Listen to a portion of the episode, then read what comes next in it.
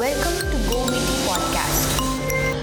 नमस्कार दोस्तों, मैं हूँ पुनीत और आप सुन रहे हैं गोविटी पॉडकास्ट आज के पॉडकास्ट की शुरुआत हम इस हफ़्ते की सबसे बड़ी खबर से करेंगे। तो शुरुआत करते हैं। अयोध्या केस पर सुप्रीम कोर्ट में सुनवाई पूरी, सबकी नज़र फैसले पर। सदियों पुराने राम जन्मभूमि बाबरी मस्जिद विवाद की सुनवाई पूरी हो गई है। पिछले 40 दिनों से सुप्रीम कोर्ट में इस मामले की रोज़ाना सुनवाई हो रही थी, जहाँ हिंदू मुस्लिम पक्षकारों की ओर से लगातार दलीलें दी गईं और तीखी बहस भी हुई। लेकिन बुधवार को शाम पाँच बजे इस मामले की बहस खत्म हो गई और सुप्रीम कोर्ट ने अपना फैसला रिज़र्व रख लिया।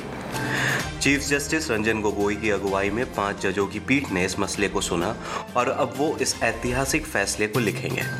उम्मीद लगाई जा रही है कि इस मामले पर एक महीने के अंदर फैसला आ सकता है। लेकिन अदालत की ओर से फैसले की कोई तारीख तय नहीं की गई इसके पीछे कई तर्क दिए जा रहे हैं। दोनों पक्षों के वकील दावा कर रहे हैं कि फैसला उनके पक्ष में ही आएगा।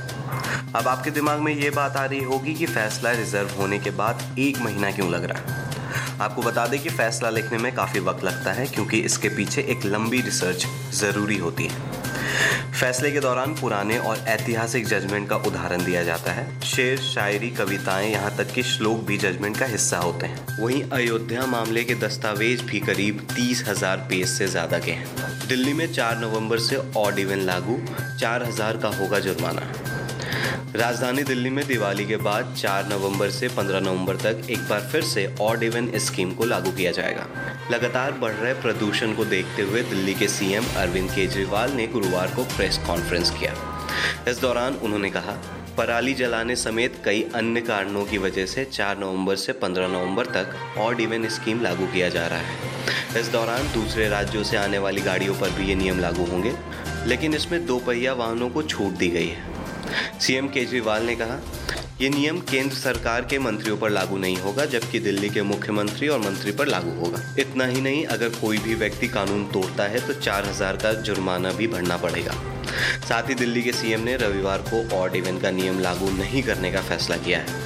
अरविंद केजरीवाल ने बताया कि ये योजना रविवार छोड़कर बाकी अन्य दिन सुबह आठ से रात आठ बजे तक लागू रहेगी। जम्मू कश्मीर तीन दिन में तीसरी हत्या। आतंकियों ने फल व्यापारी को बनाया निशाना। जम्मू कश्मीर में धारा 370 हटने और सुरक्षा बलों की कार्रवाई से आतंकी बौखलाए हैं, जिसके कारण आतंकी बाहरी लोगों को निशाना बना रहे हैं।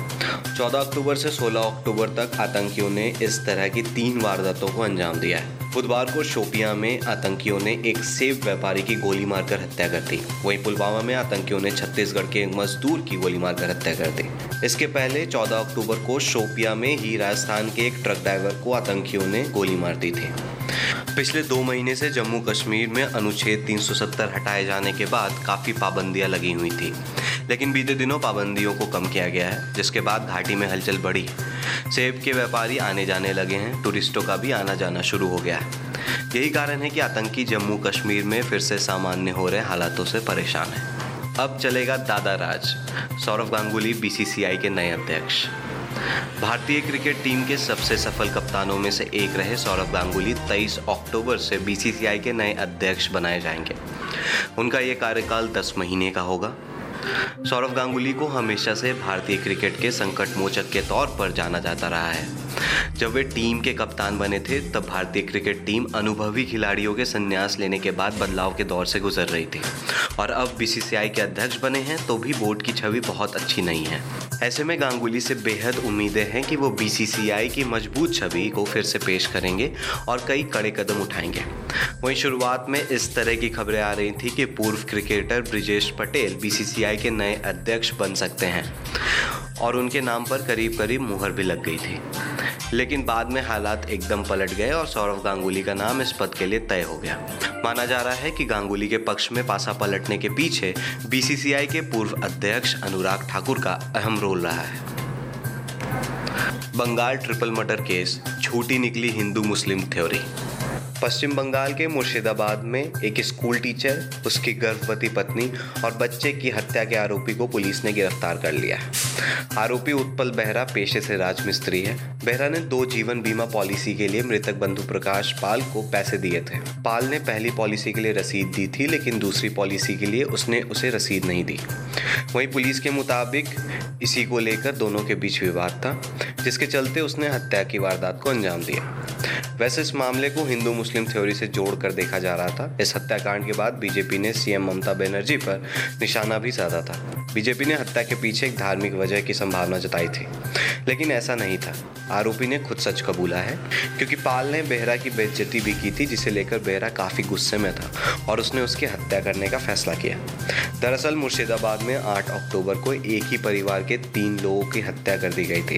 पुलिस ने तीन मृतकों की खून से सनी लाश को उनके घर से ही बरामद किया था। सभी के शरीर पर चाकू से गोदने के निशान थे, जबकि बच्चे का गला घोटा गया था। तभी यह मामला पूरे देश में आग की तरह फैल गया। तो दोस्तों, आज के पॉडकास्ट में फ़िलहाल इतना ही। मुझे दीजिए इजाज़त। अगले हफ़्ते फिर हाजिर होंगे नई खबरों के साथ। Thank you for listening to go podcast.